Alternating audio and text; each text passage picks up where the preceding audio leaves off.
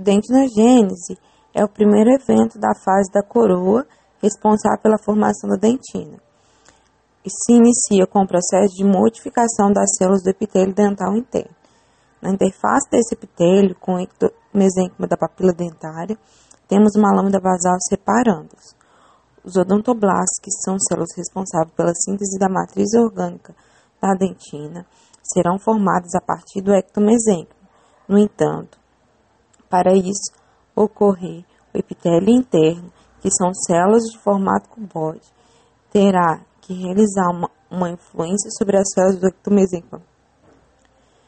periféricas da célula da papila dentária por meio de fatores de crescimento GFGF e IGF-1, que estimula a proliferação e diferenciação das células ectomesenquimais periféricas da papila dentária em odontoblastos.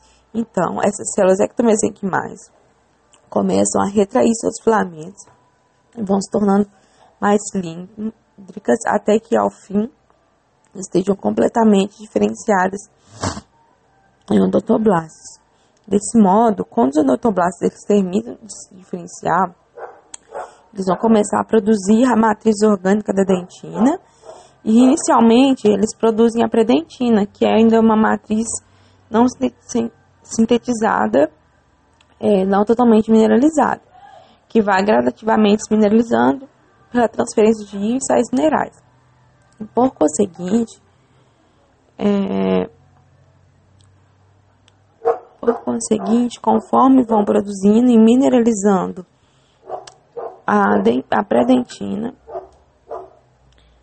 os odontoblastos irão se deslocar e emitir prolongamentos odontoblásticos, que são os prolongamentos de tomos, que vão servir de molde para a formação dos túbulos dentinários, nos quais